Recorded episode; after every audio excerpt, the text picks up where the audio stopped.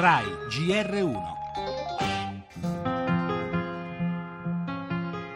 L'aereo di Stato che li ha riportati dalla Libia è atterrato poco dopo le 5. I due tecnici della Bonatti, appena scesi dall'aereo, hanno potuto abbracciare i parenti che erano qui ad aspettarli. A lui era con la sua voce splendida. Vieni amore, vieni. Sono 228 giorni che viviamo in questa angoscia.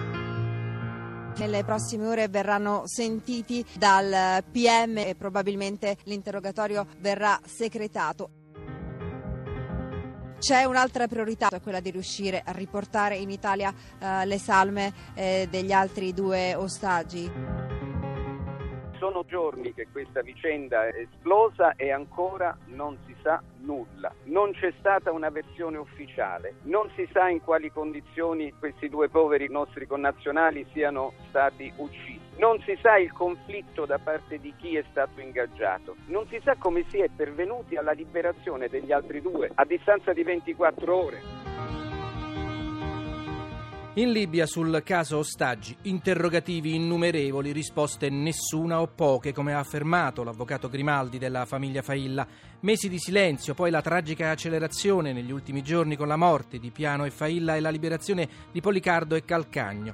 Troppi punti oscuri, a partire dall'identità dei rapitori, al ruolo vero o presunto dell'ISIS, a un riscatto, pagato o meno, per finire, come detto, alle modalità della liberazione e della morte dei due italiani.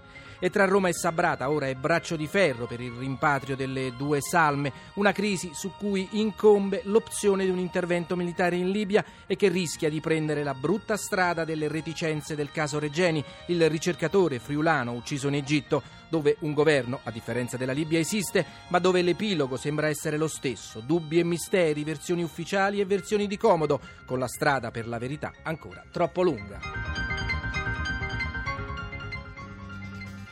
Le altre notizie amministrative primarie oggi in sei città, tra le quali Roma e Napoli, il cosiddetto Super Sunday. Si vota infatti per scegliere il candidato sindaco del centro-sinistra. Nuovo scontro poi tra PD e 5 Stelle sulla posta elettronica dei parlamentari. I democratici accusano vengono spiate le mail dei deputati del movimento. Solo bufale, fango contro il movimento, replica Grillo.